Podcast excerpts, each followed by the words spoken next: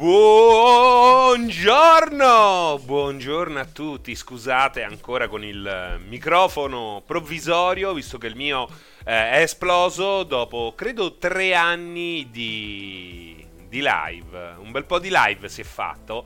Eh, era una, non ce l'ha fatta più, non ce l'ha fatta più. Benvenuti, benvenuti di nuovo al 16 bit. Da quant'è che non facciamo il 16 bit? Da quant'è, ragazzi? È veramente tantissimo, eh. È veramente tantissimo. Ma sembrano mesi, sembrano mesi, ma non sono mesi. Eh, sembrano mesi, ma non sono mesi. Uh, ha fatto il suo dovere il microfono, sì, free, uh, free 8-bit, assolutamente. Super! Niente, così va bene maestro, ciao Francesco, grazie per l'abbonamento, super, benvenuto, buongiornissimo. Ciao a tutti, Giuda, Vecchio di Balmora, Steve, Mitan, Stemassoni, Filmi tu, Kefka, Esper Machine, come on! In alto le mani per i verani! Questa è la più bella di, di, di chi? Di Manuel So? Naturalmente il 16-bit non può che andare live con le musiche di Manuel So. È così, è così. Non possiamo farne a meno. Non possiamo farne a meno. Non esisterebbe il 16-bit senza Manuel So. E non esisterebbe Manuel So senza il 16 bit. Sto esagerando, sto esagerando. Uh, buongiorno, buongiorno Albert Mars. Manco t'annava oggi, dice Acrimonia. Non è vero, non è vero che non mi andava. Ehm, però, oh, sto Final Fantasy, eh. A un certo punto. E eh, eh, a chi non gli interessa? E a chi non gli interessa? Oh, sembra un pro gamer. Eccomi ninja, eccomi qua. Ti sono dietro. Quanto sei sportiva con questi scuffiotti, eh? Ho vinto qualche cosa? Tre quarti di cazzo, perché comunque le cuffie sono in coppia al poster di David Byrne. Sì, le, le ho comprate in, in, un pacchetto sul dark web. Sul dark web. Ma sto, grifono, sto microfono di merda, dove l'hai trovato, Seri? Eh, Diag, è questo delle cuffie. È questo delle cuffie. Il mio si è rotto, domani mi arriva il nuovo. Domani mi arriva il nuovo. Ho scelto un Rode, sempre USB. Per il momento sempre USB, ma Rode. Ehm, sembrava una bella una bella scelta perché poteva andare sul Blue Yeti, ma il Blue Yeti ha una grande debolezza. Si sente davvero bene, qualità-prezzo alta, ma ha questo USB veramente, veramente di merda. È proprio il suo punto debolissimo. È il suo punto debolissimo e non ne voglio più avere tre piedi con questa roba qua. Uh, il Rode come caratteristica ha proprio l'USB, quello gigante, quello... il più grosso di tutti, questo qui. Che è bello, resistente. Bello resistente per il momento ho fatto questa scelta. Oggi, ragazzi, mi dispiace, dovrete accontentarvi di, di, di questo audio. È il B, sì, il B, il B. Il B mi piace perché è bella. È la più. È la più dura. È quella che meno si allenta. Quindi è la mia preferita.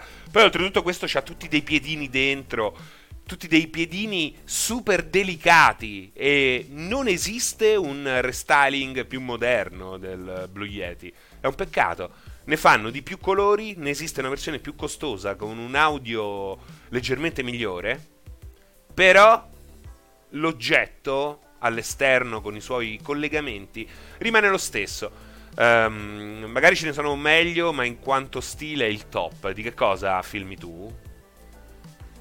Te ne portavo uno io adesso, sì. Ma dove stai? A, a Udine. Probabilmente sei a Udine. Io sono passato a Rode NT USB e sono rimasto molto soddisfatto nonostante ero molto incerto dell'acquisto, dice Simon Wave Wayne TV. Esattamente quello che ho comprato. Esattamente quello che ho comprato. Bello. Ti si sente benissimo, addirittura dice Giovanni. Eh, ma alla fine st'audio ci sta pure bene con 16 bit. Sembri un MIDI. no, sono curioso, a parte scherzi. Datemi una. non è vero che sembra un MIDI. Un MIDI. Se hai il petto villoso, lo Yeti eh, era perfetto. Data la forma, la puoi sempre usare per, eh, per dell'altro. questo lo trasformi in oggetto di piacere personale? Sì, sì, sì.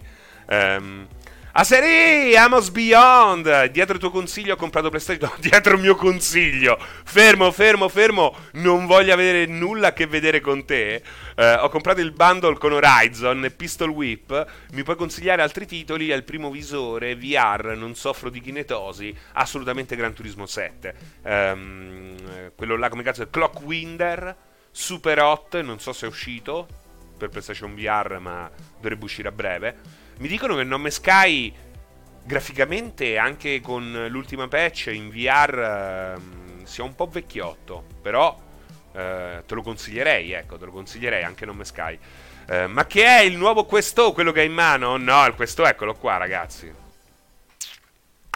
Prototipo della rivoluzione, il, pot- il prototipo della rivoluzione, quello che cambierà le sorti del retro gaming e della Ehm, della conservazione del videogioco, con la memoria storica di, di ciascuno di noi. Eh, avremo delle, eh, delle biblioteche proprio enormi, ognuna piena di questo. Ogni questo avrà al suo interno la versione migliore di un gioco. Pensate, pensate. Pensate cosa state vedendo, la storia, la storia, il futuro, il passato e il presente dei videogiochi. Niente di meno. Cos'è il questo? Filmi tu. Chiedi troppo, chiedi troppo. Super Hot VR ancora solo, PS, ancora solo PS4 e PlayStation VR 1. Ecco, aspetta qualche tempo e prendi Gran Turismo. Ragazzi, Gran Turismo è bellissimo. Gran Turismo è bellissimo. È bellissimo perché la VR nei giochi di guida è straordinaria è straordinaria perché con la profondità cambia tutto, riesci a evitare i bacetti che dai sul posteriore dei, degli avversari, eh, riesci ad anticipare le curve in, eh, in, un modo assolutamente realistico, in maniera molto più efficace e oltretutto con la possibilità di ruotare naturalmente la testa all'interno della curva, puoi eseguire il punto di, corv- di corda in maniera molto più... Eh, più precisa, senza dover fare stime, ma con una reale sensazione di profondità. Quindi da quel punto di vista veramente cambia da così a così l'esperienza videoludica. Eh, per quel che riguarda i racing game, ancora di più ehm, in Gran Turismo perché hanno fatto un lavoro straordinario, un lavoro straordinario. Eh, peccato che non abbiano reso compatibili i menu, però sti cazzi, alla fine è anche meglio togliersi il visore dopo ogni gara. Ehm, è, è, veramente incredibile, veramente incredibile. Complimenti a Polifoni Digital perché soprattutto eh, a livello grafico è eh, impressionante.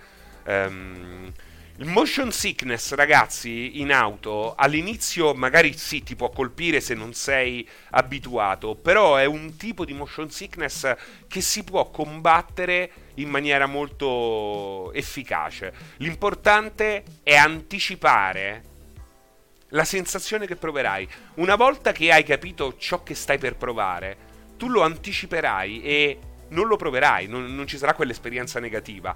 Um, logicamente consiglio uh, macchine, se proprio volete ridurre al minimo, consiglio macchine intanto più, più lente ed è opportuno farlo anche a livello di... Um, di gameplay, no? in modo che sia più facile, si parte dalle macchine lente. Ehm, quindi diciamo che ci si abitua in maniera graduale no? alla velocità e soprattutto delle macchine che riescano a tenere bene le curve perché il grande problema del racing game quando è che subentra la kinetosi so- eh, il mal di stomaco eh, soprattutto quando c'è un grosso spostamento laterale quindi quando si perde aderenza quando si fa drifting ehm, quelle robe lì che l'orecchio naturalmente non riesce a, a, gestire occhio orecchio esattamente Lorenz forza G non corrisposta né più né meno Ma togliere l'oscillazione della telecamera non toglie il motion sickness. Quando facevo le gare sim racing la toglievo sempre. Non c'è quel tipo di oscillazione di telecamera uh, in VR. C'è un altro tipo che non, non, è quello il problema. Il problema non c'entra nulla con la, con la telecamera, c'entra con gli spostamenti sulle varie assi della vettura che ehm, non trovano un corrispettivo nella vita reale. Quindi i tuoi organi vengono ingannati ehm, impazziscono, vanno Oddio, sono stato ingannato e ti fanno sentire male. Ti dicono, dicono, questo è chiaramente un avvelenamento, un principio di avvelenamento. Fallo sudare, fagli, fallo vomitare, fallo vomitare. Mentre Village nessun effetto, eh, lì dipende molto da come decidete di spostarvi. Um, gli spostamenti, le rotazioni negli FPS sono molto importanti um, quando vengono trasposte virtualmente. E qui c'è la rottura di cazzo del cavo, perché il consiglio è ruotare sulla propria asse, nella realtà.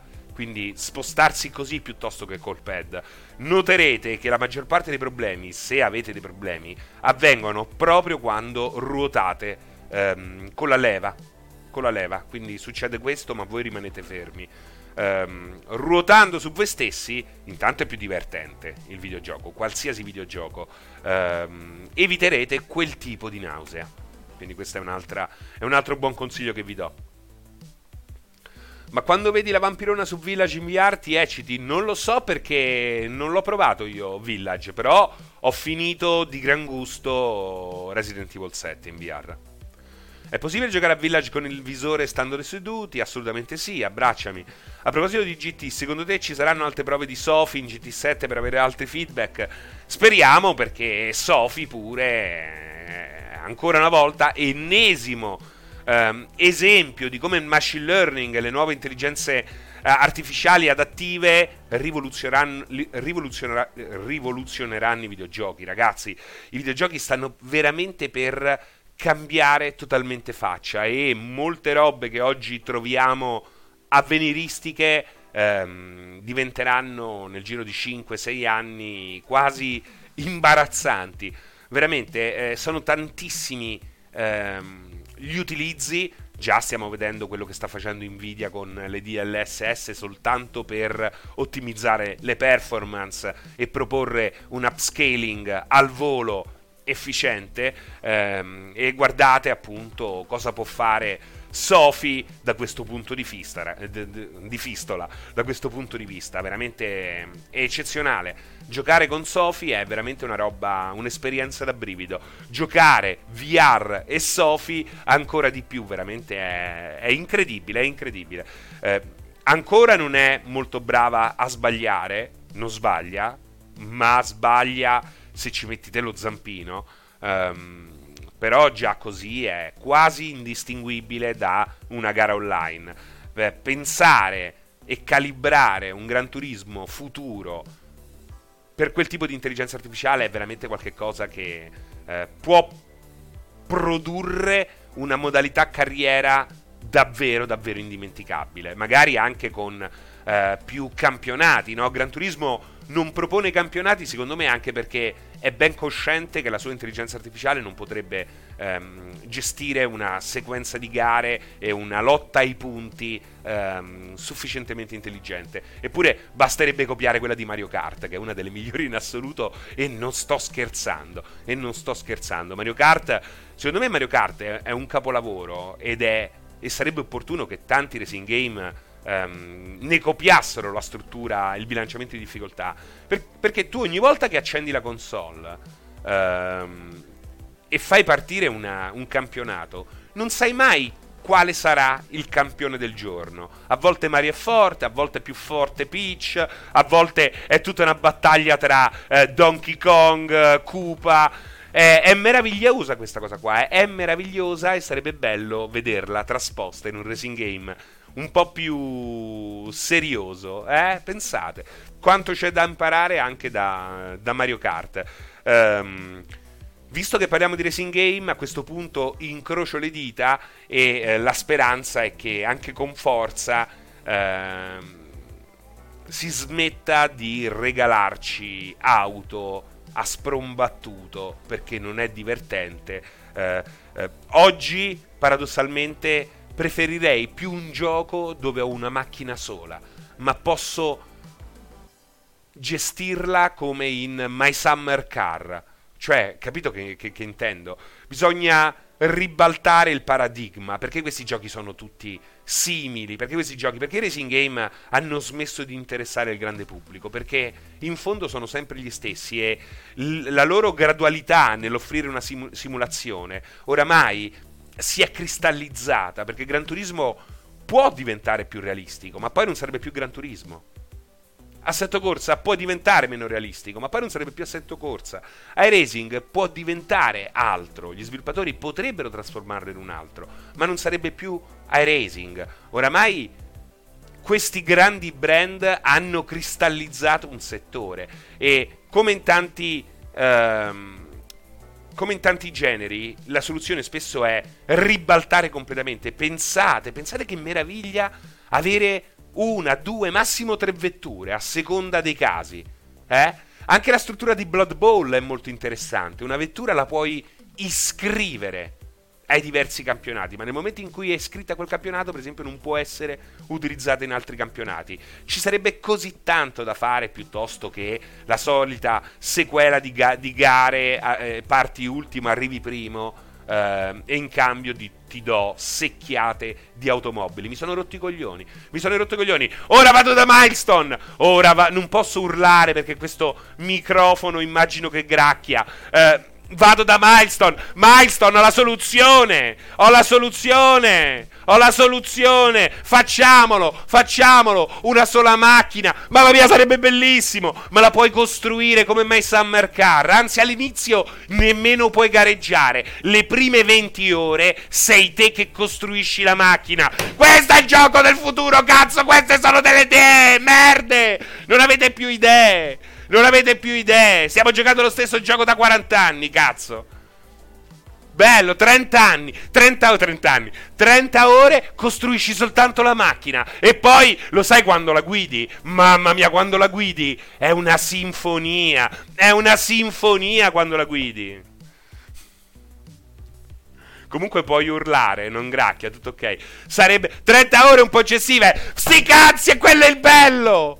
Pensa, pensa il successo degli streamer quando dopo 30 ore hanno messo la macchina a punto e possono finalmente fare la gara. Mamma mia, una sinfonia! Una sinfonia! Questo è il coraggio, questo è, questa è un'idea, questa è un'idea, milestone. Oh, facciamolo a Roma però, non mi fa venire a Milano, eh. Che palle. Ciao Metro però. Ma i pezzi li rubi. Puoi, Basta urlare che gracchia, non è vero? Questo è Art Attack. 20 ore per sintetizzare il carburante che devi mettere nell'auto per gareggiare. Devi fare il succhio, devi fare il succhio e la miscela con l'olio. Guarda che sarebbe bellissimo. Fareste la fila per comprarlo. Anche voi che è uscito Gran Turismo. Oh, vi girate dall'altra parte. Dall'altra parte. Cerca di gracchiare senza urlare. Ah! Ah! Ma poi la gara, perché le solite gare? Facciamo i commissari del circuito e tirar su. No, quello è un altro discorso. Se devi fare un gioco di eh, corse, fai un gioco di corse. Ma i giochi di guida non devono essere per forza giochi di corse. Questo è un concetto che ho già espresso, è un concetto che io prendo molto molto a cuore perché le macchine, l'autovettura è un un mezzo molto molto importante che ha rappresentato tantissimo nel corso della storia, non è soltanto un bolide da um, lanciare verso il traguardo. Quindi ecco, Pacific Drive è un bel esempio, io lo ripeto sempre, Jalopy è un altro bel esempio. Uh, Wheels of Aurelia, fatto in Italia, aveva delle belle idee, cioè c'è molto da fare da questo punto di vista. Però, tornando al racing game, la gara si fa, la gara si fa ma dopo aver costruito la propria vettura. Poi le altre le compri, le altre le compri perché dopo, dopo le puoi comprare perché vinci. Con i soldi che fai? Compri pezzi, fai, fai quello che fai in Gran Turismo, in tutti questi giochi qua. Ma prima te la costruisci perché all'inizio puoi farti il go-kart, puoi farti il go-kart, ti puoi fare una macchina, ti compri una macchina mezza rotta usata perché vuoi entrare nel, nel giro delle, delle gare. Eh ragazzi, bellissimo.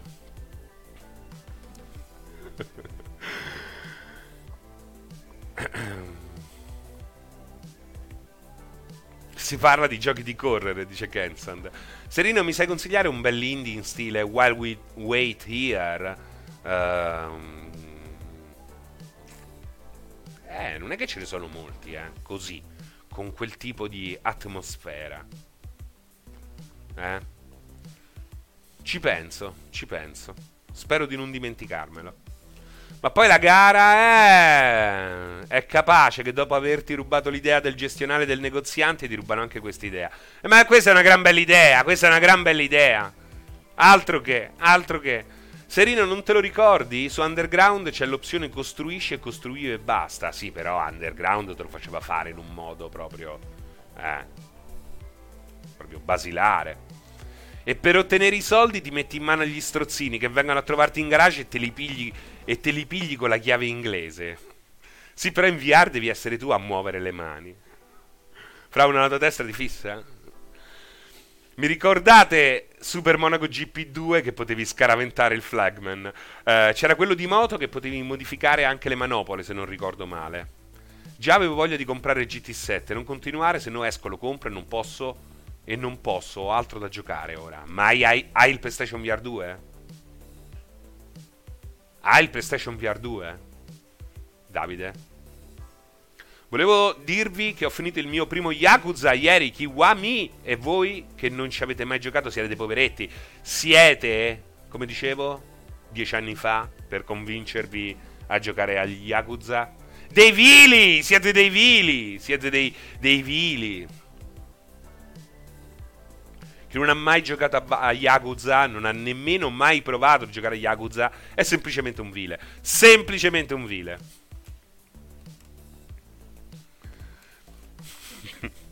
Chiedo scusa a Sophie nel frattempo. Mr. Pixel, ciao vecchio di Balmora! Come previsto, tutte le tue paure sul combat system di Final Fantasy sono state tristemente confermate, um, anche oltre, con migliaia di numerini a schermo e QTE anche per aprire le porte. Um, che ve ne sembra? Dai, adesso non ci stanno più lettere e mancosu, a me me lo potete dire. Dai, dai, basta dimostrare... Eh, ditemi davvero cosa ne pensate. Cosa ne pensate? Vi è piaciuto? Non vi è piaciuto? Graficamente bello? I personaggi? E il combat system? Perché poi alla fine il grosso questa volta è stato il combat system, no? Ci hanno mostrato soprattutto il combat system. Che ve ne pare? Eh? Troppo? Un po' troppo? Va bene così? Io devo dire una cosa mi piace da morire. Una, una cosa mi piace da morire è, ed è il coraggio di, di una serie che costa miliardi, ma ogni volta ha, ha, il coraggio di reinventarsi completamente. Cos'è Final Fantasy? È davvero difficile ormai da dire, no? Final Fantasy è un colossal. Punto. È un colossal, um, massima espressione dello sviluppo di videogiochi giapponese. È una fotografia anche, no? Delle capacità di espressione del mercato videoludico giapponese. Mm. No? Anti-sleep? La pensi come me? Beh, ma così. Cos'è? È tutto quello che può essere, tutto quello che vuole essere. È un giocattolo da 200 milioni di dollari, chiavi in mano. Chi è che le vuole fare? Me ne assumo io le, respons- le responsabilità. Poi dopo dovrebbero suicidarsi, fare seppuku. Però è bella questa cosa qua. È bella. Secondo me è un bel esercizio di, di creatività e libertà, anche se poi ci porta anche a grossissimi errori, no? grossissimi sbagli. Ci vorrebbe un po' più di controllo, ecco, da questo punto di vista, un po' più di intelligenza. E ultimamente ehm, tra chi decide ce n'è davvero molto poca, no? Ce n'è davvero molto poca di intelligenza. Guardate, e l'ho messo, ehm, Suicide Squad. Suicide Squad e Gotham Knights, ragazzi, sa- sono l'esempio lampante, ennesimo anche in questo caso, ehm, di un'industria completamente, completamente slegata dalla realtà, che procede a rilento, um, con goffi tentativi, e qua mi riferisco a te Ubisoft. Ehm, Leggi il mio nick, Squalio Nerd, naturalmente. È l'unico brand insieme a Metal Gear Solid in cui, in cui, sono ancora ottuso e legato alla nostalgia. Sono deluso e amareggiato in quanto ad aspettative disilluse. Ma perché tu che aspettative avevi, Squall? Squall? Squall. Final Fantasy è un colossal, ma perché quei numerini? Si possono disattivare? Eh sì, perché poi a che servono i numerini in un contesto così action? Io immagino che si possano togliere. Solitamente non, non è possibile farlo in tutti i Final Fantasy, fa parte un po' no, del, um, del bagaglio standard delle opzioni di, di Final Fantasy. Dovrebbe essere pressappoco così. Snake Inter dice Final Fantasy non è né carne né pesce, è solo una, cos- è una costante Ifrid.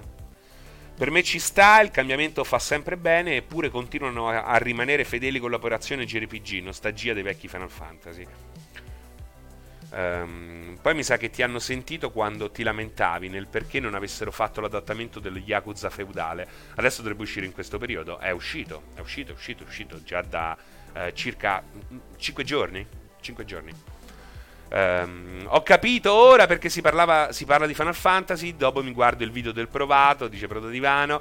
Um, Antislip, senza il coraggio di provare e cambiare, stiamo fermi ed è male, molto male. Staremmo ancora ai vecchi turni. Uh, vabbè, no. Però, certo, qui, qui c'è l'abbraccio definitivo a un gioco action. Che però da. Se ribalti anche qui la visione, è figa questa cosa qua. Cioè avere un action con il respiro di un JRPG, beh, non mica male. No. Cioè, un Devil May Cry dove il resto è tutto grosso, lungo. Beh, non è male, è bello. È bello. Poi magari il prossimo lo rifanno a turni.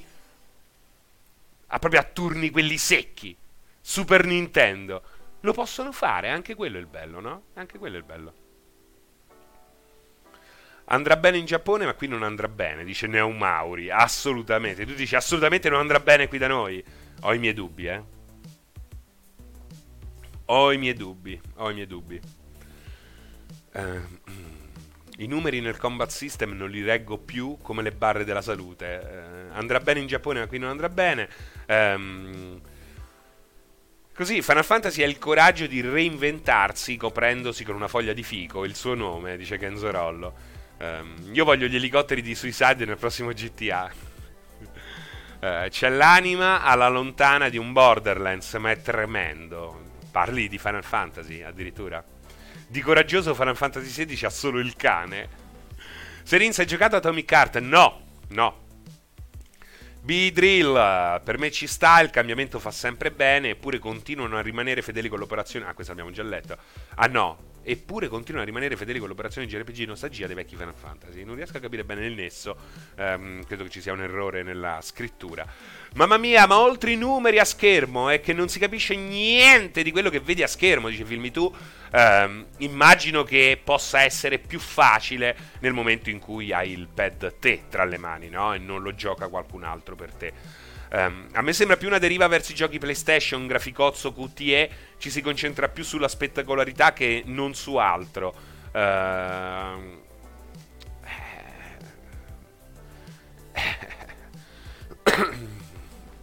però vediamo. sì, sì, è possibile. Eh, il trend è un po' quello. Non lo so se è anche il caso di Final Fantasy eh, 16, non lo so. Non mi, non mi voglio azzardare a dirlo. Per me Final Fantasy era combattimento a turni, però Devil May Cry mi è piaciuto, mi ha ricordato un po' il 7 per Ifrit, eccetera, gli darei una possibilità. Um, sto fio della pignatta strettamente personale. sono disgustato da quel che ho visto in Final Fantasy XVI. I personaggi sono fatti con un create your character non troppo sviluppato. Poi all'improvviso si trasformano come in Dragon Ball. Il combattimento sarà sicuramente spettacolare, avvincente, ma non si capisce un cazzo e con tutti quegli effetti. E poi è pieno di numerini. Non che mi dispiacciono i giochi d'azione, a parte tutto. Sembra un, gam- un, gran bel gioco, ma la roba più distante dai miei gusti dopo il gioco di Harry Potter, dice Stofio della Pignatta. Ehm, e immagino che tu non sia il solo. Um, Atomic Heart sembra molto bello a livello stilistico, come gioco mi aspettavo esattamente quello che leggo in giro, eh.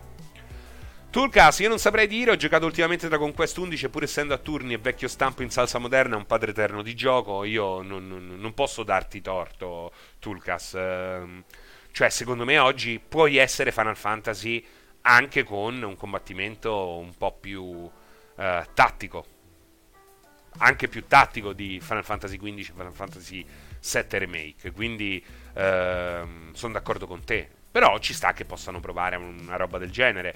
Eh, però è vero anche che è da un po' troppo tempo che non provano un approccio più tattico.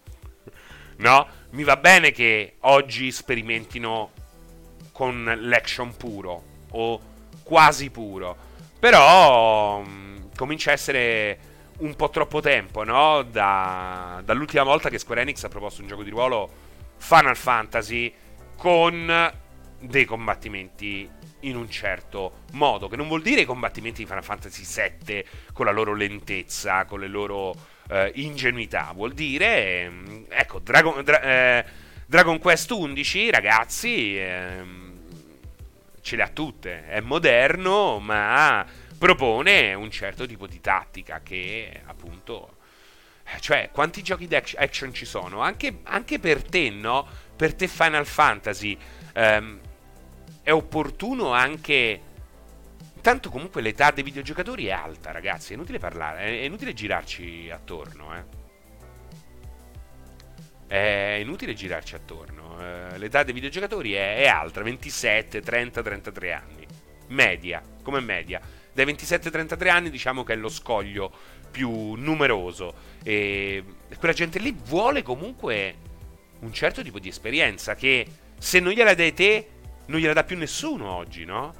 Se tu, no, gliela dà Dragon Quest, che infatti mi risulta abbia venduto anche piuttosto bene, no?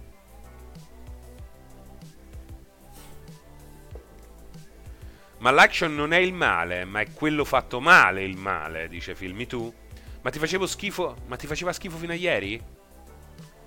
Uh, sì, un conto è che mi faceva schifo. Mm, parlo in generale. Io personalmente eh, mi fa un po' male vedere tutte quelle capriole. Non, non mi piace, non mi piace.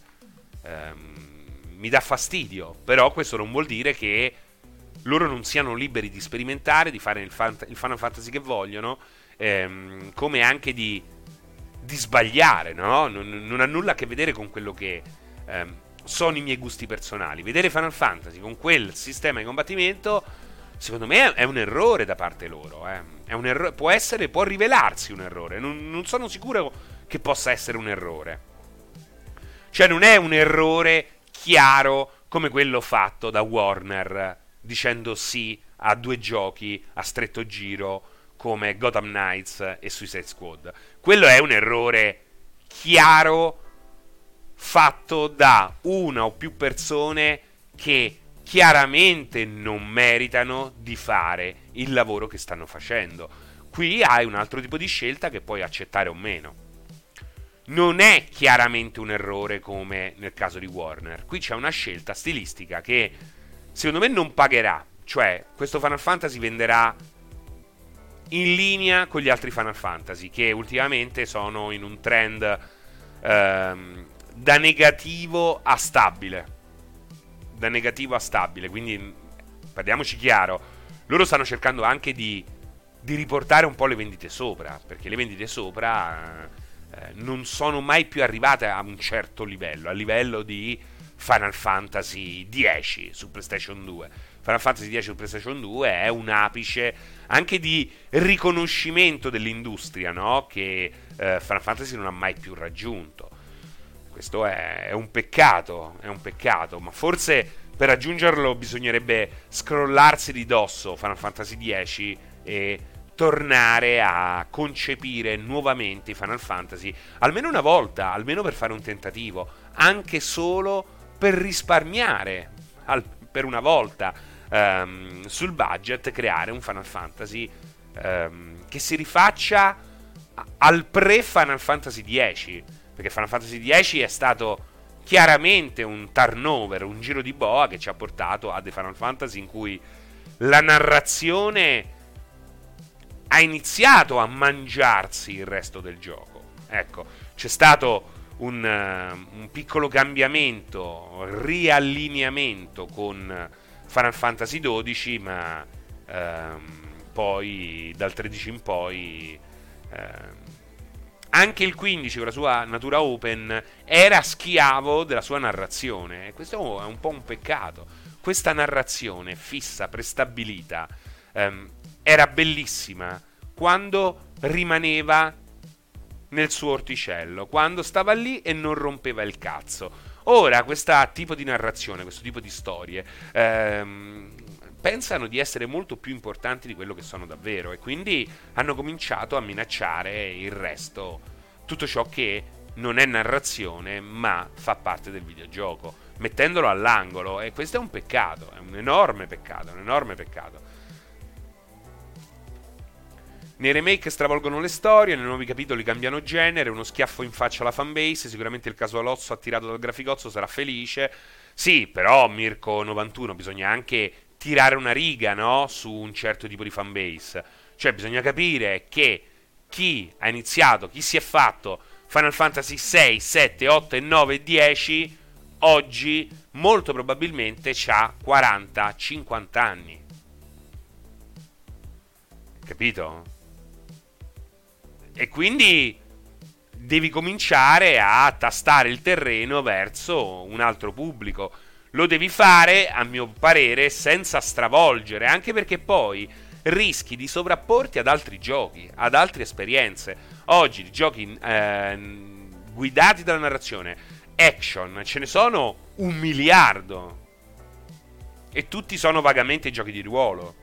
Quindi staremo a vedere anche com'è il sistema ruolistico qua, no? Quanto sarà importante, perché poi se mi sposti tutto sull'action, quanto possono essere importanti le abilità?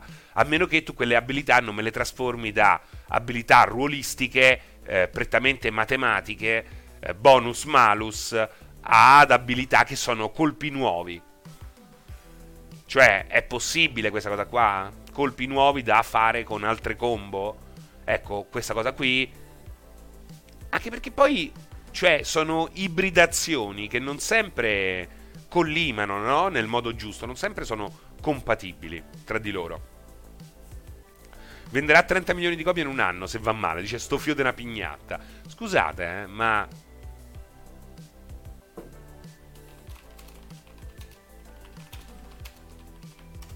Scusate, eh. Su, su quanto... Su, su, allora, volevo vedere no, quanto stavano le vendite all'incirca. Vediamo un po' co- come siamo allineati. Eh? Allora, con Final Fantasy XV siamo a...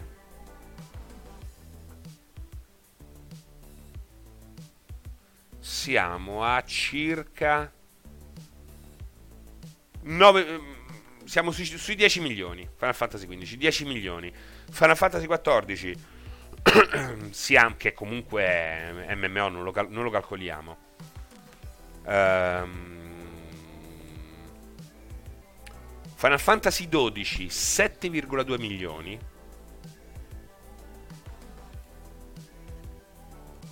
Final Fantasy, vabbè, uh, X 9 milioni e 7, considerate anche la base installata, considerate anche la base, la base installata. Final Fantasy 9 5 milioni e 9, Final Fantasy 8 stiamo sui 10 milioni, um, Final Fantasy 7 stiamo sui 20 milioni.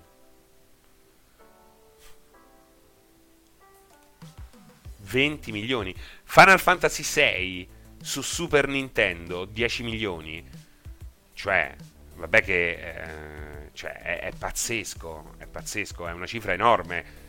Eh, vale come i 20 milioni di Final Fantasy VII, perché dovete considerare che stai su Super Nintendo e non su PlayStation, che aveva tutt'altri numeri. Quindi diciamo, è stabile, è, stia- è stabile, anche se non c'è mai stato un, uh, un picco all'altezza di Final Fantasy VII che ha praticamente doppiato il secondo migliore.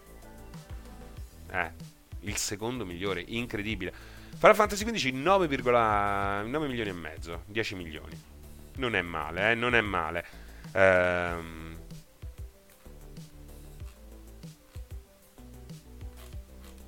Quindi stiamo assolutamente in linea. Aspettate, fatemi vedere anche quest'altra cosa. Pure Final Fantasy 4 10 milioni, no? Era tutta, tutta, la serie però. Tutta la serie, aspettate. Eh. Uh...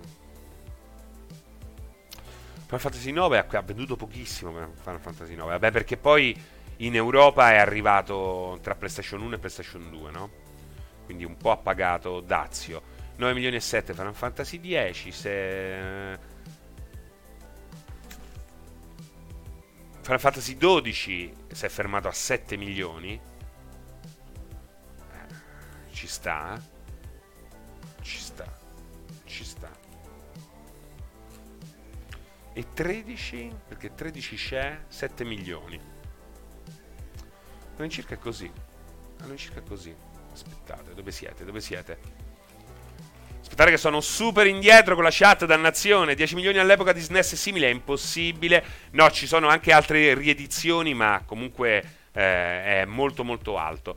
Um, qui, ma le vendite di Final Fantasy VII comprendono anche i remake? Sì, sì, sì, comprendono tutto. No, il remake, non il remake, non il remake.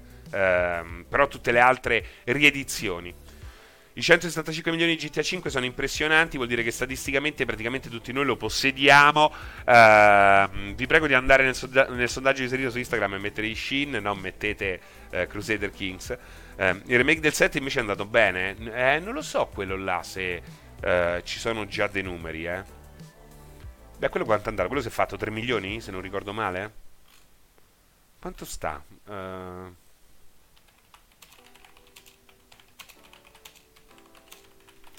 Vediamo un po' se riesco a...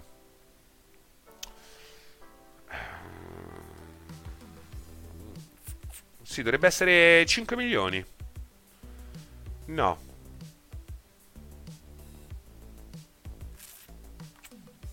Sì, sì, 5 milioni è andato. Uh, Final Fantasy VII Remake.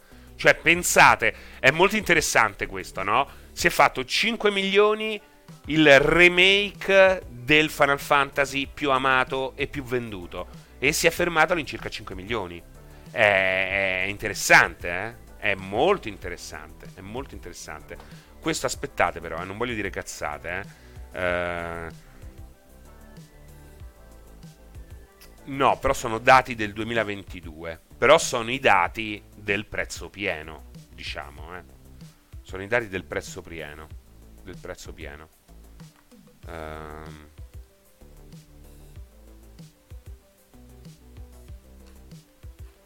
vediamo un po', eh. Vediamo un po' se ci sono qua delle... Perché ha fatto un'apertura impressionante, 3,5 milioni di copie nei primi tre giorni. Quindi, cioè, l'isteria del... Ehm, di chi ama Final Fantasy VII si è fatta vedere soltanto subito nei primi tre giorni. Um, è l'esclusiva per PS4 più venduta, pensa. Uh, uno dei più grandi giochi di lancio per PlayStation 4. Uh, eh, dei grandi lanci.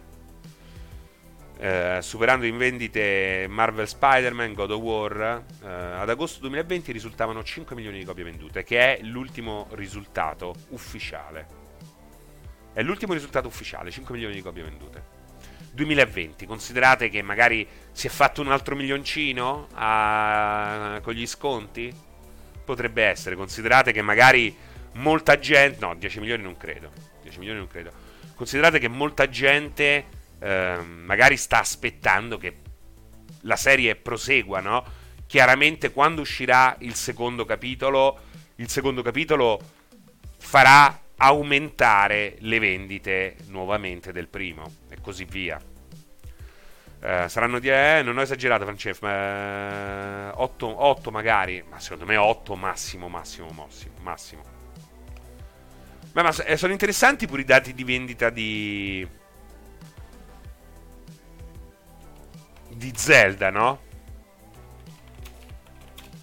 Che vi mette in... Uh, vi dà una vaga idea di quanto ha venduto Breath of the, the Wild, perché um, lo Zelda, prima di Breath of the Wild, più venduto in assoluto è stato Ocarina of Time, con circa 15 milioni di copie. 14 milioni di copie, ok? È lo Zelda in assoluto più venduto. 14 milioni di copie. E poi dici, ma quanto Cioè, considerate che um, Skyward, Skyward Sword era arrivato a 7 milioni e mezzo. 7 milioni e mezzo di copie. Era uno dei... Twilight Princess è stato um, il successo più recente, l'unico a superare i 10 milioni di, di copie vendute um, negli ultimi tempi, Twilight Princess. Um, se no, ancora prima c'era Ocarina of Time. Uh, Breath of the Wild ha venduto 29 milioni. Cioè, Breath of the Wild è il Final Fantasy VII di Zelda. Cioè, vi rendete conto? Ha triplicato Ocarina of Time. Qui ci troviamo effettivamente a tutti gli effetti con il, um, il Final Fantasy VII di Zelda. Mentre Square Enix sta cercando di tornare ai fast di Final Fantasy VII, Zelda ci è appena arrivato. Dopo, però, quanti anni? Quanti anni? Beh, perché ha avuto varie rivoluzioni, no? C'è stato Zelda, il primo, rivoluzione poi abbiamo dovuto aspettare quasi subito la rivoluzione c'è stata con A Link to the Past, che è stato rivoluzionario. Quindi dal uh, A Link to the Past è 1992. Dall'86 87, 88, 89, 90, 91, 92. 6 anni per una rivoluzione. Poi dal 92 al 98 6 anni per una rivoluzione. Poi dal 98 quanti sono? 2000, 2004, eh, non c'è stata la rivoluzione con Wind Waker.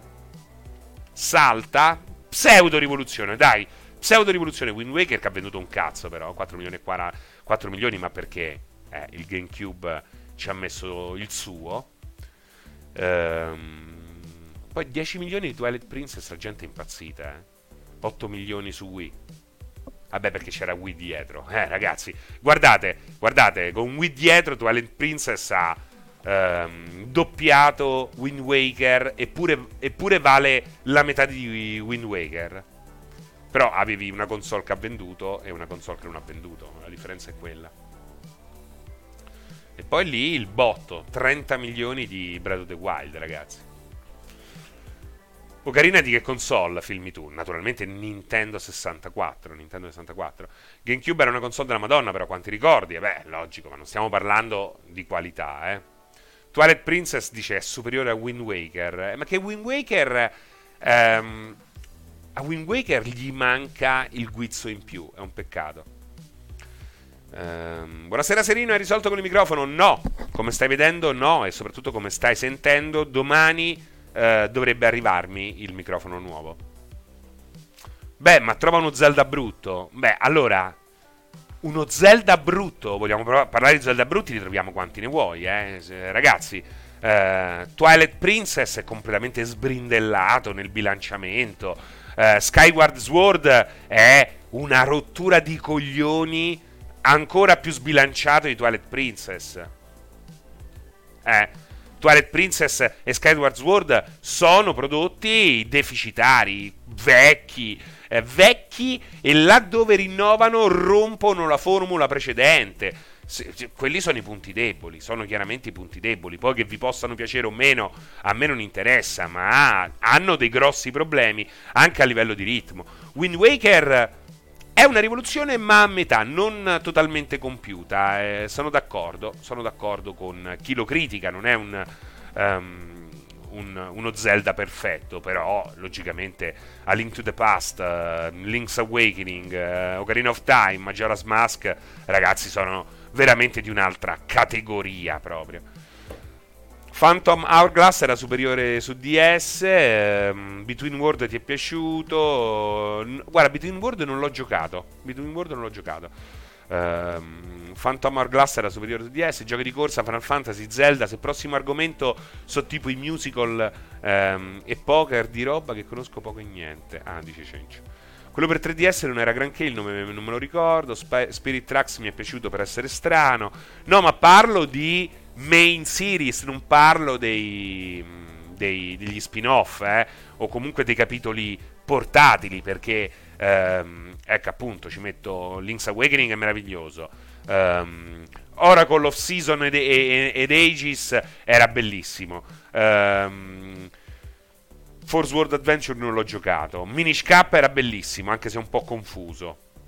Phantom Hourglass e Spirit Tracks non li ho giocati. Nemmeno a Link Between, Be, Between World ho giocato. Questi lì proprio era subentrata la stanchezza per quel che mi riguarda. Comunque una serie che mi ha sorpreso è The Crew con 40 milioni di giocatori, ehm, Minish Cap capolavoro assoluto, francese, eh, ma il tempo in Majora's non è un punto debole secondo te? No, è un punto di forza, è un enorme punto di forza il tempo in Majora's Mask. Um, Squalion Earth, ma lo dico forte, voi siete riusciti a finire Breath of the Wild, bellissimo, eh? Ed è facile riconoscere le qualità e ne ricomprerei 20 a prezzo pieno, però dopo un po' mi interrompo sempre, va preso a piccole dosi, secondo me. Guarda, io non l'ho finito per scelta, ma sono... potrei entrare... Vabbè che ci puoi entrare eh, quando vuoi. Nel castello ci puoi entrare quando vuoi, di fatto. Um, è che non ci vuoi entrare. Ma soprattutto, è necessario finirlo. Cosa cambia? Cosa cambia nell'esperienza arrivare alla fine di Breath of the Wild? Nulla, nulla. Non cambia nulla.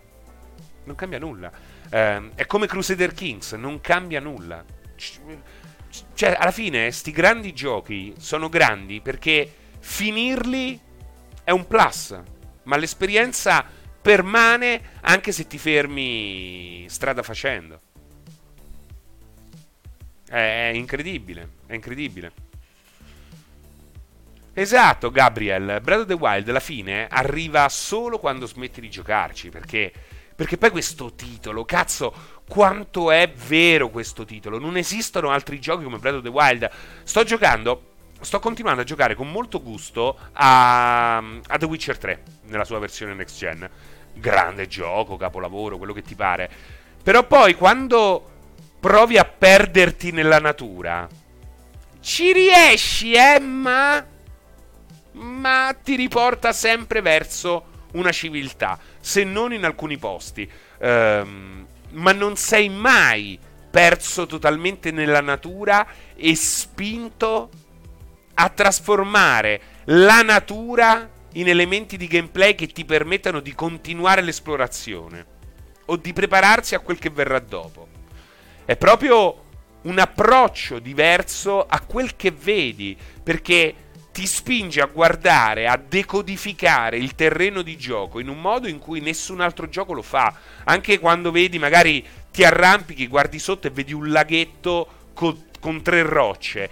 Lì pensi, in altri giochi non lo fai, lì pensi, ma se mi butto e atterro in mezzo a quelle tre rocce? Sì, pure Sonic Frontiers e tanti altri giochi hanno preso queste idee e le hanno, messe nei loro open world. Però sono triviali, nel senso sono lì, le vedi subito, sai subito quello che devi fare, ehm, non lo devi immaginare di volta in volta. Per questo che ehm, io ho fiducia in Nintendo e, e in Monolith e chiunque stia lavorando a Tears of the Kingdom, però... Eh, ho paura che sia molto difficile ripetere questo incantesimo, perché si tratta a tutti gli effetti di un incantesimo e poi giochi 60 ore e ti danno, le, ti danno la casa. Dici, questa è casa tua. Wow, ma come c'erano 60 ore? E poi gioca, passano altre 60 ore e trovi il villaggio con il minigioco che non avevi mai trovato e passano altre 60 ore e ti dicono guarda che ci sta il cavallo gigante e tu stai lì 10 ore che cerchi di domare questo cazzo di cavallo gigante.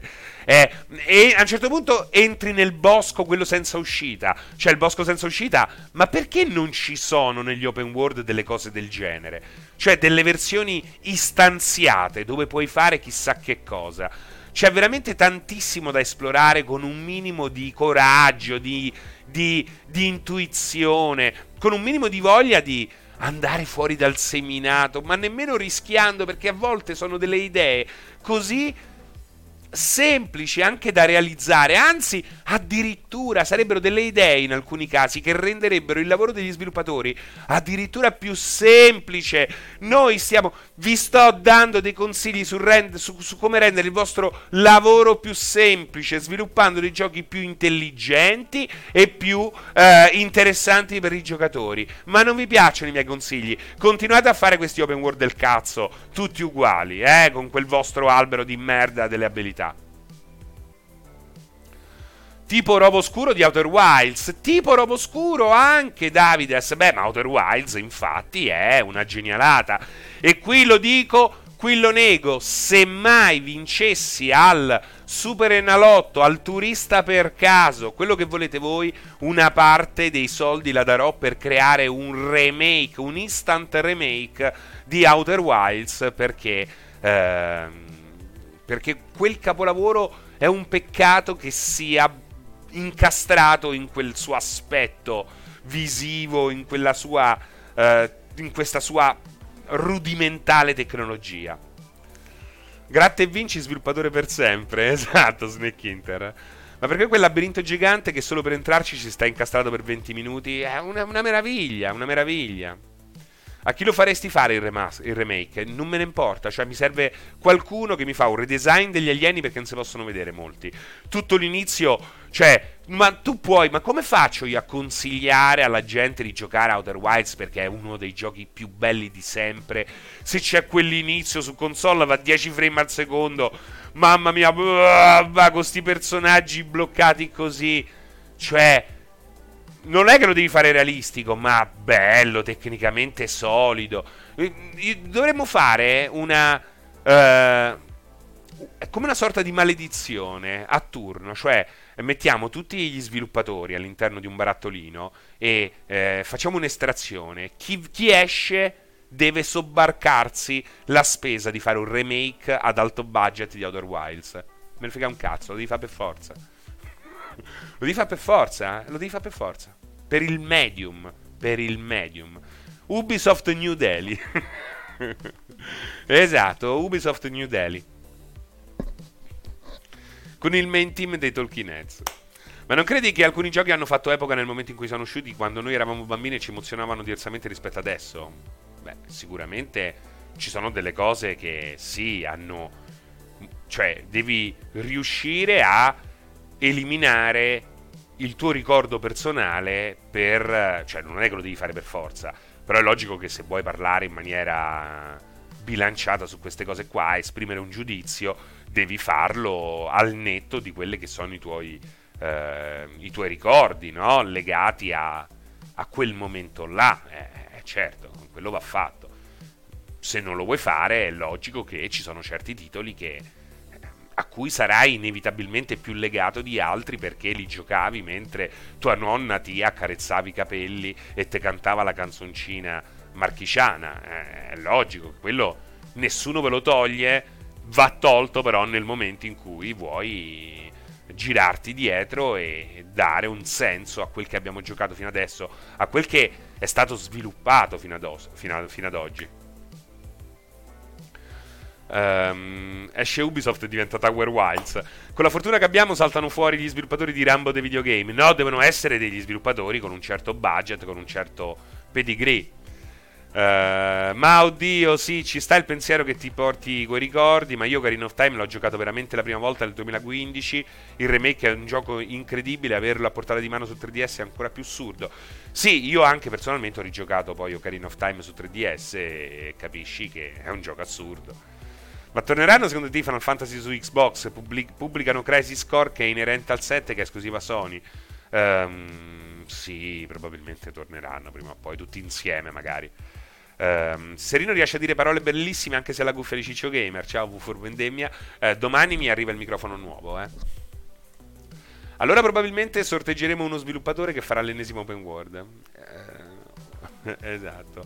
Uh, ma nessuno parla dell'elegante dell'elegante nella stanza il muro di Serino tirato su in fretta e furia per nascondere un Aldo Moro qualunque. Perché molta gente non pensava che, quest- che qui ci fosse un muro. Eh, molta gente pensava che qui ci fosse un enorme corridoio.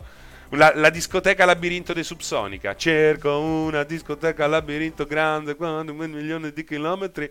Ma è, è, è, così. Io Final Fantasy VI l'ho giocato meno di 5 anni fa e ho 28 anni ed è stato incredibile, dice Bidrillo. Beh, è logico anche lì che devi fare i conti con un aspetto grafico non al massimo, anche se su Super Nintendo c'era un look, uno stile. Um, molto bello, molto bello. Basta andare a vedere giochi come Cybernator. Ci sono dei giochi graficamente eccezionali su Super Nintendo. Su Super Nintendo abbiamo raggiunto la massima espressione della pixel art per come potevamo concepirla negli anni 90. Poi, logicamente, oggi la pixel art sa essere molto, molto di più rispetto a quello che proponeva su Super Nintendo. Um, confermo, sembrava continuasse la parete, dice il CD96. Ma c'era un corridoio solo che la casa di Serena era un'ambientazione di control. Di control. Chrono Trigger è come nel gioco, fuori dal tempo. Um,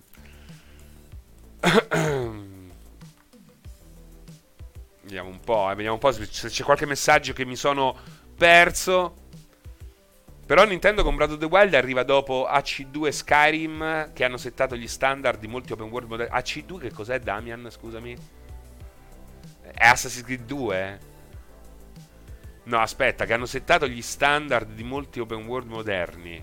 AC No, perché AC mi viene in mente solo Assassin's Creed, però che ha settato gli standard di molti open world moderni non può essere Assassin's Creed, quindi, quindi c'è un errore nel sistema. Hanno aggiornato la, la, la matrice. Um, io non ho mai giocato un Final Fantasy, ho solo provato il remake del 7 e spero che quello sia il punto più basso della serie, vero? Grazie Antisleep, esatto. Um, sicuramente AC Animal Crossing. Eh, o Armored, Code, Armored, Armored Core 2. Eh sì, non può essere altro. Non può essere, non può essere. Assetto corsa, forse intendeva assetto corsa. Forse intendeva assetto corsa. Non può essere altrimenti, non può essere altrimenti. Alf cane spaziale 2. Beh, insomma, il climbing libero a Cilo aveva ben prima di Breath of the Wild, eh, poi non è necessariamente uno ispirato all'altro. Beh, il, climb, il climbing libero. Che poi aspetta, non è vero, perché climb libero non c'è. Ci sono i punti fissi dove ti puoi appendere. E quello c'era in Tomb Raider, forse. Già. Forse in, in Tomb Raider è stato il primo, no, nemmeno. Nemmeno. Quindi per piacere non diciamo cazzate, eh, senza nulla togliere ad Assassin's Creed 2, eh, che è liberissimo da prenderti su un pezzo di pietra incredibilmente evidenziato. esatto. Non c'entra niente, ragazzi, eh. Non c'entra niente. Oh. Eh, n- n- non è climbing libero quello, eh. Liberissimo da prenderti su un pezzo di pietra incredibilmente evidenziato o il, eh, il pistolone di legno o la cornice della finestra Mamma mia, Tomb Raider, cosa si potrebbe fare con qualche idea? Beh, cosa si potrebbe fare? Cosa si potrebbe fare? E invece, e invece, guardate eh, lo scivolone di Blood Bowl 3 che avevano veramente l'home run in mano. Guardate lo scivolone di Dark Tide, di cui hanno anche posticipato l'uscita. Dei giochi che sono seguiti di prodotti che hanno avuto dei successi incredibili, impensabili. Fat Shark con Vermintide veramente aveva dopo i due Vermintide ha avuto l'opportunità di, di diventare veramente uno sviluppatore di prima fascia e poi invece come con Blood Bowl, anche se gli sviluppatori di Blood Bowl non, non, non avevano questa opportunità, la stessa opportunità che avrebbe avuto Fat Shark Um, comunque erano in una streak positiva. Blood Bowl stava diventando, sta diventando, no? Un videogioco con un nome, oltre ad essere un board game con un nome riconosciuto. Entrambi hanno fatto questi enormi passi falsi perché più che concentrarsi per fare dei giochi eccezionali, eh, hanno dovuto ritagliare i loro prodotti e ciascun prodotto per delle microtransazioni che hanno distrutto tutto e soprattutto hanno rovinato la nomea di due giochi che mm, proprio adesso stavano diventando popolari ciascuno a suo modo, entrambi riconducibili al marchio Warhammer che ultimamente negli ultimi anni in qualche modo um, sta riscontrando un certo successo perché appunto ha iniziato a, ad offrire dei videogiochi di qualità che però oggi alla prova dei fatti nemmeno loro Ecco, con, o ciascuno con le sue nuove, ehm, con i nuovi, con le loro nuove board di dirigenti incravattati che nulla capiscono di videogiochi. Andate a fare in culo. Io sogno un Tomb Raider con il platforming bastardo di Elder Ring. Mamma mia, eh, cioè veramente. Io so- sogno le spine delle rose negli occhi. Poi che non l'abbiamo sfruttato per nulla di significativo, quello è un altro discorso. Uh, ormai sappiamo la tua pista preferita di Mario Kart. Qual è il tuo gioco preferito di arrampicate? Uh, gli AC, gli Assassin's Creed fino alla trilogia di Ezio Auditore, eh, di Ezio Auditore avevano un'idea, poi morti a parte Black Flag, poi morti a parte Black Flag che il gameplay e l'ambientazione ha fatto la sua fortuna. La C più bella è Black Flag, dice Snake Inter. Um, con grande fatica, ma lo dice. ma lo dai già per spacciato BB3? No, no, non lo do spacciato. Non lo do spacciato, però ti fa girare il cazzo. Ti fa girare il cazzo. Non, non, non, lo do affatto spacciato Blood Bowl 3, anzi, se qualcuno di voi lo ha acquistato, giochiamoci live, assolutamente, sono qui che vi aspetto. Um, però fa incazzare, come non do per spacciato uh, Dark Tide, anzi hanno posticipato l'uscita console perché sanno che lì faranno dei bei numeri e sanno che per fare comunque dei bei numeri, per non gettare tutte alle ortiche, devono arrivarci con un gioco che non è lo stesso gioco che ha debuttato su PC ormai un paio di mesi fa, se non sbaglio. C'è il crossplay su Blood Bowl? Non ancora. Su Blood Bowl 3 ancora non c'è il crossplay. Um, aspetta, mi sono perso un pezzettino che è successo a Blood Bowl 3 e Dark Tide. Sono usciti completamente distrutti da delle microtransazioni che al momento hanno deturpato lo stile di gioco che tanto avevamo amato in Vermintide e in, uh, nei precedenti Blood Bowl. A proposito invece di Elder Ring e del suo DLC, DLC, Fra ci fai vedere la notizia che c'è mu- su multi del cosplay di Jessica Nigri, dice Mitan. Eh, il problema di Assassin's Creed per, eh, per, me è stato abbandonare l'idea iniziale di gameplay, quello di creare una sorta di Hitman con il parkour, ma nel passato. Beh, però poi non l'hanno mai realizzata quell'idea là. Quell'idea là, scusate l'immagine, non, non sono mai riusciti a realizzarla perché ehm, Assassin's Creed ti toglieva dalle mani il pad proprio quando dovevi uccidere le tue vittime. Questo è sempre stato il grande il grande problema no? di, di, Assassin's Creed. Mi fai giocare, mi dai questa impressione di libertà. C'era all'inizio questa sorta di preparazione all'omicidio principale e poi eh, ti nascondevi nella folla e partiva la cutscene e basta che andavi sul cerchio giallo e lo uccidevi. Totalmente diverso da quello che poteva offrire Thief per esempio The Looking Glass, ma di questa similitudine asincrona, sbilanciata eh, verso Looking Glass ne, ne avevamo già parlato in TIFF ehm, ti avevano insegnato che la parte bella sarebbe stata proprio quella, mentre in Assassin's Creed la parte bella era giocata in, uh, in automatico, non è mai stato un grande gioco Assassin's Creed, parliamoci chiaro. Um, è un peccato, è un peccato perché poi nel tempo ha creato una formula che ha avuto i suoi punti di forza, ha avuto i, i suoi punti di forza, però lo possiamo mettere tra um, le serie che non hanno mai saputo esprimere al massimo le sue potenzialità. Um, ci è arrivato vicino con Ezio Auditore, esattamente con Assassin's Creed 2, sono d'accordo sul fatto che sia una delle migliori uno dei migliori episodi della serie e poi con Black Flag che però eh, diciamo che è un Assassin's Creed fino a un certo punto Francesco, Company Heroes è roba di tuo gusto? Sì, l'ho anche recensito. Anche lì, eh, gran bel gioco.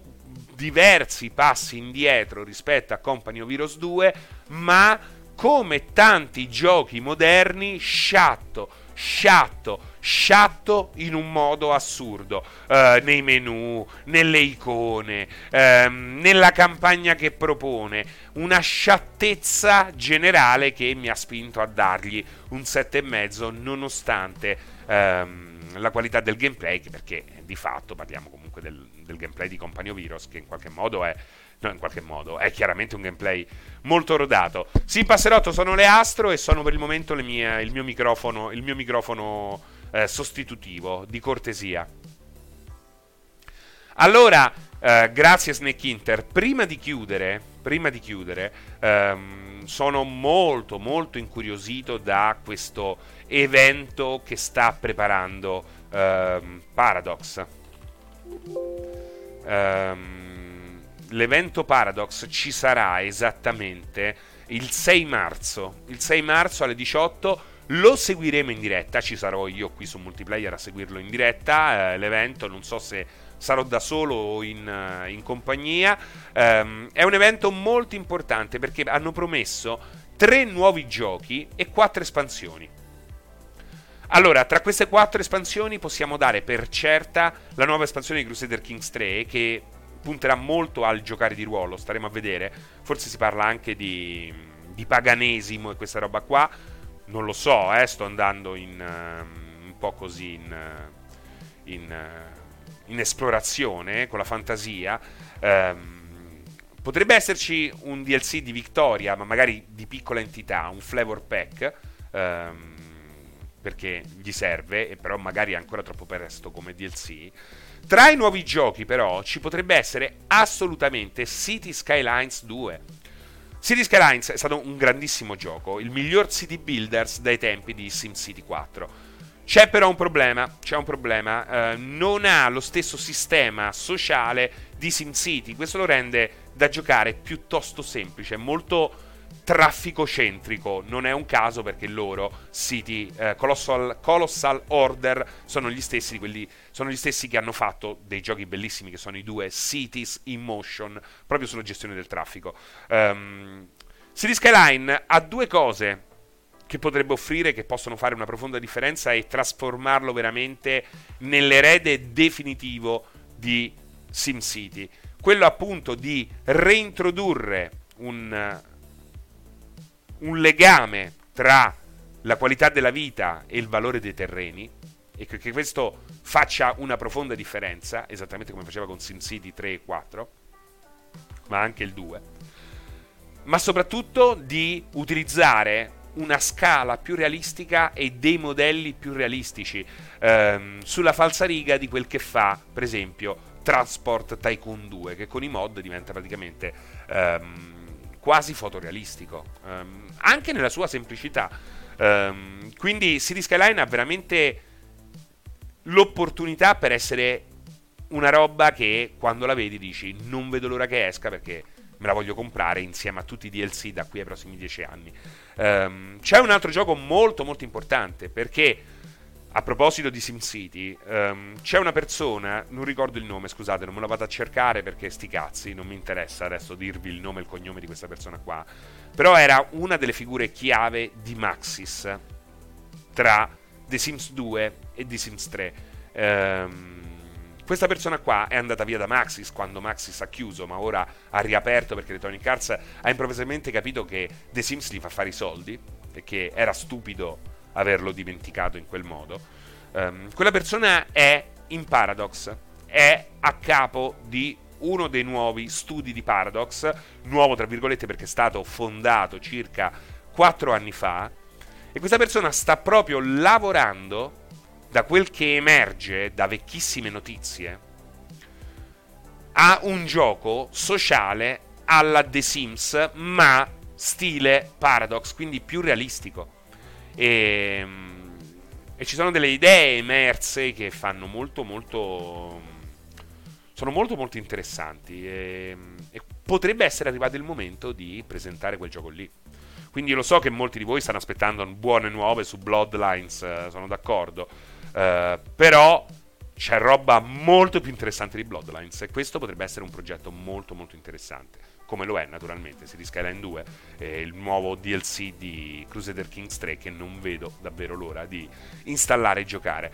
Um, io vorrei un gioco che ampliasse il concept City Builder Survival di Frostpunk, c'è Banished per esempio, George Lucas Casella, c'è Banished, diciamo che quella roba lì nasce da Banished che puoi comprare a 3 euro su, su Steam. Um, sarebbe molto bello vederne di più di quel genere là. Sono assolutamente d'accordo con te, Giorgio. Beh, quando vendi 1000 euro di DLC, ci credo che faccia i soldi dei Sims, bastano due matti che li comprano e sono a posto. Io di questi gestionali... Sì, ma poi non uscivano nemmeno più i DLC. Per un periodo non sono usciti nemmeno più le espansioni. Io di questi gestionali, da amante dei parchi divertimento, amo Planet Coaster e Itakun 1, 2, 3. Ti consiglio Parkitect. Ti consiglio Parkitect, filmi tu. Um, c'è Farthest Frontier di CBD Silma che è bello. Un po' povero, ma è bello. Uh, confermo sono tutto a un fuoco per questo evento, dice Malcagata. Um, hai provato Foundation come gestionale? Eh, non l'ho provato, ma lo sto seguendo da molto vicino. Eh, e che da un gestionale io voglio vedere anche un certa, una certa ricchezza um, grafica.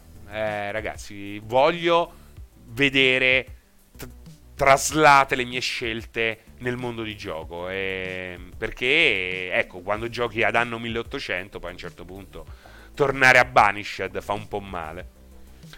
Io sono molto deluso da Xbox, tante promesse e premesse, e dopo due anni di generazione non è ancora uscito quel giocone blockbuster che ti fa saltare dalla sedia, tanti giochi più piccoli e validi, ma nulla di più. Allora, eh, nulla di più, ciao, a nulla di più, a nulla di più, ma ringrazia Dio che è uscito Pentiment, li mortacci, stracci, è uscito Pentiment, l'hanno pure tradotto in italiano, tutto caga, calligrafia fatta a mano, a 30 euro, e nulla di più, ma nulla di meno forse, no? Altro che, non è uscito nulla di più, ma vaffanculo te, e nulla di più, non è uscito nulla di meno, ma vaffanculo, quelli sono giochi, quello devi ringraziare Dio, devi baciare dove passa, uh, Chris Sawyer di Obsidian, e, di, e dire grazie, grazie, grazie, grazie, grazie, grazie a ogni cazzo di eh, piede che metti avanti all'altro. E eh, cazzo, ma vaffanculo.